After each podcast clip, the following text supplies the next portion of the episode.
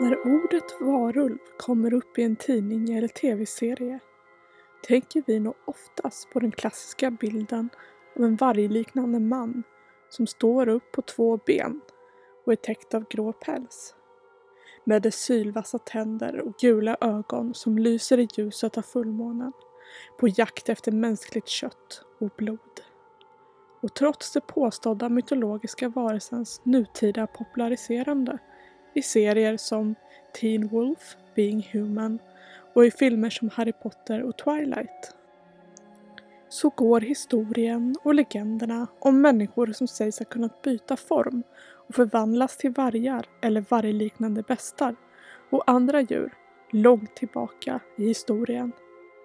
Redan i det som idag är det äldsta hittade litterära verket i historien, Gilgamesh-eposet, nämner Gilgamesh en kvinna som han avvisar för att hon haft kraften att förvandla sin tidigare älskare till en varg. Och i antikens Grekland och senare romarriket ska vargliknande människor inte bara dykt upp i mytologin utan även enligt vissa ögonvittnen klart och tydligt framför dem i verkligheten. Jag är Gustav Passion och detta är en blodig historia. Det är en tidig morgon, någon gång på hundratalet före Kristus i romarriket. Fullmånen har ännu inte hunnit släckas av solens första strålar. En före detta slav vid namn Nikoros reser i sällskap med en soldat. De är på väg till Nikoros älskarinna Melissa och den före detta slaven är på ett strålande humör. En begravningsplats tonar upp sig framför dem men Nikoros är inte rädd eller blir något som helst modfälld. Istället räknar han gravarna medan de två passerar dem. Men plötsligt stannar både han och soldaten tvärt. Nikoros märker att hans reskamrat börjar bete sig märkligt. Han tar av sig sin rustning och sina kläder och ställer sig sedan och kissar som en ring runt dem där de ligger runt honom på marken. Och plötsligt börjar soldaten att förändras. Hans öron får päls och en svans börjar växa ut från hans baksida. Hans mun blir större och sylvassa tänder tränger fram mitt framför ögonen på Nikoros. Förvandlas soldaten till en varg som med ett högt ylande springer in i den skog som ligger nära. Hans kläder upptäcker den stackars chockade Nikoros har blivit i stenar och han drar sitt svärd och ränner efter vargen som har tagit riktning mot han älskarinnas Melissas hus. Väl där ska han inte ha skadat Melissa men har bitit ihjäl hennes får. En av Melissas slavar träffar vargen i nacken innan den ylande flyr från huset.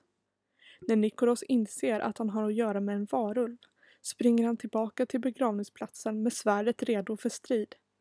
Men hittar varken vargen eller kläderna. Bara en blodfläck där kläderna förut låg. Nästa gång Nikoros återser soldaten ligger han i sin egen säng och får sin nacke behandlad av en helare. Han har återfått sin människoskepnad, men såret från natten finns kvar. Denna historia finns bevarad i en bok av författaren Petronius som dog cirka 66 efter Kristus. Boken handlar om ett makalöst gästabud som författaren och den förutnämnda Nikoros ska ha befunnit sig på samtidigt. Och där Nikoros ska ha återgett dessa händelser för de andra gästerna. Och för att bevisa att han talade sanning bad Nikoros författaren lägga till frasen Andra får tro vad de vill. Men må era skyddsandar förbanna mig om jag ljuger. Efter att han återgett sin berättelse. Varulven ska alltså ha funnits sedan urminnes tider och detta är långt ifrån det enda exempel på berättelser om människor som antingen under en fullmåne eller en viss dag på året förvandlas till en blodtörstig best som inte bara ger sig på oskyldiga djur, men också människor, ju mer legenden och myten utvecklades. Enligt den grekiska mytologin ska deras ursprung komma från legenden om Lykaon.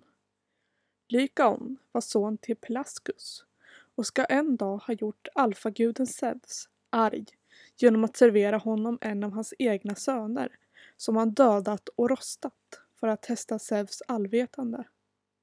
Så Zeus, inte precis känd för hans förlåtande personlighet, förvandlade Lykaon och hans söner till vargar som straff. Denna legend ska ha varit grunden för det antika grekiska ämnet lykantrofi, som var läran om varulvar och var ett ämne som man tog väldigt seriöst och allvarligt på då många såg på varulvsförvandlingen som en sjukdom. En man vid namn Marcellus från Side menade att man kunde bota denna sjukdom med rätt kosthållning och åderlåtning. Men historien och läran om varulvar slutar inte i antikens Grekland och romarriket. På vikingatiden här i Norden, på 1200-talet, skrev Snorre Sturlason om en slags krigare som var orädda, outtröttliga och som galna under pågående slag. Dessa krigare ska liknas vid berserker, krigare som hade förmågan att ta kraft ifrån det björnskinn de bar och skifta hamn så att de blev ostoppbara på slagfältet. Likadant var det med den typen krigare Snorre beskrev och namngav som Odens ulvhedar, varulvskrigare. Istället för brynja skyddade sig med tjocka vargpälsar och ska mitt under stridens hetta skiftat mellan människo och varmform. Under samma tid ska även historier ha spridit sig till och från det medeltida England. Då Gerald of Wales, som levde på 1100-talet, återger i detalj hur han ska varit ute och gått och stött på en präst som svort dyrt och heligt att han precis botat en varulvshona från den förbannelse och magi vissa trodde var inblandat i förvandlingen och räddat den unga kvinnans liv. I takt med att legenderna och folktron på de håriga varelserna spred sig eller muterade in i nya varelser och myter från olika länders perspektiv och historia spred sig också, som det nästan alltid gör, rädslan för det okända och ondskan som följer med vanföreställningar om saker man inte förstår. När häxprocesserna riktigt tog fart på 1500 och 1600-talet började man även i Frankrike att samla in människor som troddes vara varulvar i flockar och ställde dem inför rätta och brände även dem på bål då detta var det enda sättet att ta död på en varulv, trodde man då i alla fall. Men detta var inte så inhumant som man kan tro.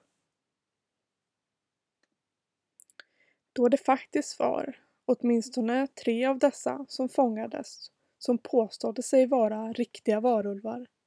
Men vad vi idag skulle kalla seriemördare och kannibaler. Två av dessa män hette Pierre Bourgault och Michael Verdun och ska ha 1521 erkänt mord och kannibalism på flera barn i deras hemby. De ska ha sålt sina själar till djävulen och i utbyte fått en salva som ska ha förvandlat dem till vargar. Och så var det ju Gil Garnier, eller som han också kallades, The Werewolf of Doyle. Garnier ska någon gång under 1560 till 1570 ha levt i den lilla staden Dole i Frankrike. Han ska ha varit en enstörning som höll sig för sig själv och var inte särskilt omtyckt. Någon gång under dessa år ska han ha gift sig och då isoleringen inte förberett honom på att plötsligt ha två munnar att mätta blev resultatet fasansfullt. Barn började försvinna från staden och hittades dagar senare stympade och illa tilltyglade. Stadens överhuvud kom till slutsatsen att en varulv måste vara i farten och gav befolkningen tillåtelse att jaga odjuret. En grupp män ska några dagar senare ha trott sig hittat odjuret, hukad och ätandes på ett lik. Men de kom närmare kände de igen Gil Garnier och fångade in honom på fläcken.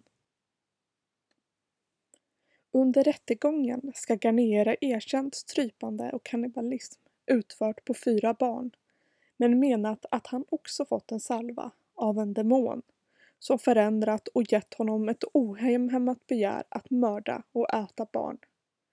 Ibland tog han även med sig en del av bytet hem till sin fru. Han förklarades skyldig för att ha utfört lykantropi och häxkonster och brändes även han på bål. Så var det inte alla som dömdes som varulvar som faktiskt gjort något brott. I likhet med häxprocesserna förekom det en hel del falska och påhittade vittnesmål från vittnen som kanske ville röja någon de inte tyckte om ur vägen. Men så var det ju de här tre och ett par till som Peter Stubb, the Bedburg Werewolf, som påstod sig förvandlas till varulv varje natt och ska ha dödat fler, flera bybor innan han fångades av en jägare som ska ha svurit på att han sett Peter förvandlas framför hans egna ögon. Det som sticker ut av alla dessa påstådda varulvar är att de ska framförallt mördat på nätterna, förvandlas till vargar eller någon slags hybrid mittemellan och ätit rått människokött. Varför vet man fortfarande inte om de var psykopater med vanföreställningar som försökte manipulera människors rädsla för det okända till sin fördel. Om de var drog eller alkoholpåverkade eller helt enkelt kallblodiga mördare som dragit nytta av tidens fokus på magi och djävulsdyrkande. Så kan man också se det ur de vidskepliga människornas perspektiv. De som febrilt letade efter en förklaring på det hemska som skett och skedde upprepade gånger innan, under och efter häxprocesserna och kom fram till förklaringen att det bara kunde handla om en övernaturlig varelse täckt av hår och i maskopi med djävulen och demoner. Detta var enklare än att konfronteras med den mer faktiska sanningen om de påstådda varulvarnas mänskliga, naturliga ondska. Och efter varulvsbränningarna, som ska ha skapat uppmärksamhet, inte bara i Frankrike, utan runt om i Europa, så ska varulven mer och mer kommit in som ett skräckinjagande element i populärkulturen och den då växande gotiska skräckgenren som växte fram på 1700 och 1800-talet i Europa. Där, i likhet med Dracula, vars ursprung och legend också gick tillbaka flera decennier, ska ha skrivits flera böcker med en varulv i huvudrollen. Innan hade man inte sett farulven och dess förvandling som någonting att riktigt fascineras över. Men i och med skräckgenren framfart i Europa och världen förändrades synen och legenderna om vargmännen för alltid och gjorde många myter och historier odödliga. Men varifrån ska då denna människoätande bäst ha kommit ifrån? Olika historier från olika länder där bevis ska uppvisats att den fanns redan på 1500-talet före Kristus och i vissa kulturer redan hade flera hundra, om inte tusen år på nacken. Ifrån det antika Grekland fanns förklaringen att lykantropi var en sjukdom som skulle kunna botas. I det medeltida England var det en förbannelse som var starkt ihopknutet med magi, där förvandlingen var ett straff. Och nu i Frankrike ska de anklagade varulvarna ha stått i maskopi med djävulen och demoner. Senare, runt 1865, ska en engelsk kyrkoherde vid namn Sabine Baring Gold menat att varulven finns i alla män, bara att vissa kan kontrollera den inhumana besten bättre än andra. Och redan så sent som för tio år sedan, modern tid, ska en by i Indien har påstått sig attackerats av varulvar när deras by attackerades av vargar under natten. Som många kanske vet kommer just ordet varulv eller varwolf från tyskan och betyder människa i varje stalt. Vi i Norden kallar den för ulv som också är en gammal beteckning av varg.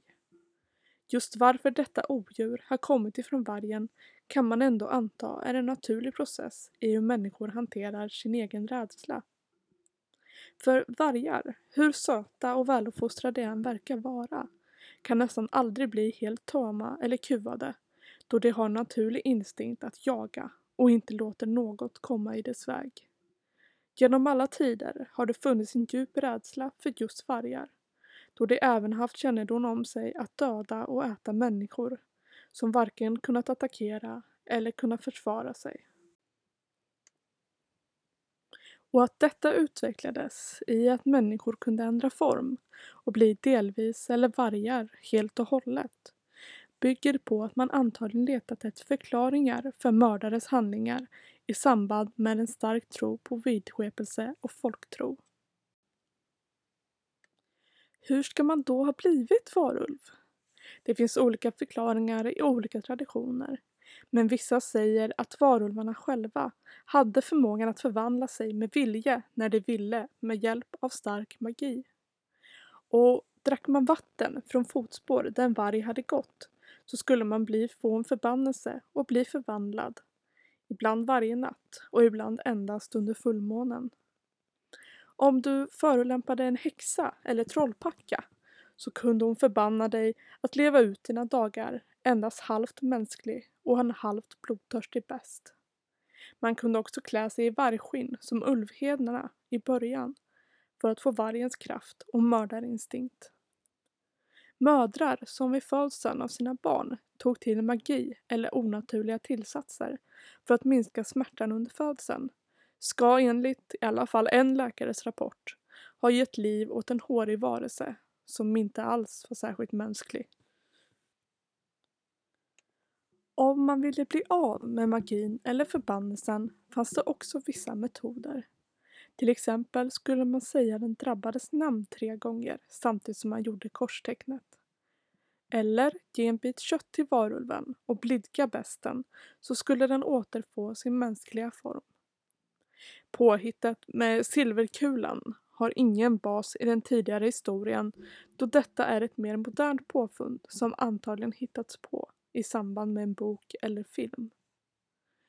Många av de som pekas ut som varulvar av historien kan också haft sjukdomen hypertrikos som är en sjukdom som skapar ökad behåring i ansiktet och resten av kroppen och kan liknas vid päls. Om varulvar finns på riktigt, det kan ingen med säkerhet säga. Men tron på varulvar lever nästan lika starkt idag som den gjorde för över 2000 år sedan. Och historierna som skrivits ner och dokumenterats är både fascinerande och skrämmande. Bara det faktum att den har uppkommit i så många olika former med olika beteckningar, ja i alla fall sedan det antika Grekland, visserligen med vars land egna berättelser och ursprung på den blodtörstiga besten, men samtidigt nästan alltid med den gemensamma faktorn att vanliga, inte alltid, men oftast oskyldiga människor ska på ett eller annat sätt förvandlas till vargar eller varulvar, antingen varje natt eller vid fullmånen. Och som jag tidigare nämnt kan det helt enkelt ha handlat om människor som utfört mycket osmakliga dåd som den vidskepliga omvärlden försökt att förklara bort med den folktrologik som ända till vår moderna tid har varit mycket dominant. Men vem vet? I den fula ulvens spår fortfarande glatt vi går och söker sanningen och ursprunget av ett människoätande odjur som man verkligen inte vill stöta på en mörk novembernatt. Detta var en blodig historia med mig, Gustav Passion. Tack för att ni lyssnat. Jag som pratar heter Gustav Passion och det är också jag som skrivit och producerat detta avsnitt. Intro och outro-musiken kommer från purpleplanet.com. Följ mig på Instagram för fler tips om sidor eller böcker du kan läsa för att lära dig mer om dagens ämne lite mer ingående. Ät en understreck blodig understreck historia. Säg gärna hej och berätta vad du tycker om podden hittills. Lyssna på podcasten på iTunes, Youtube, Soundcloud, Acast, Castbox eller Spotify.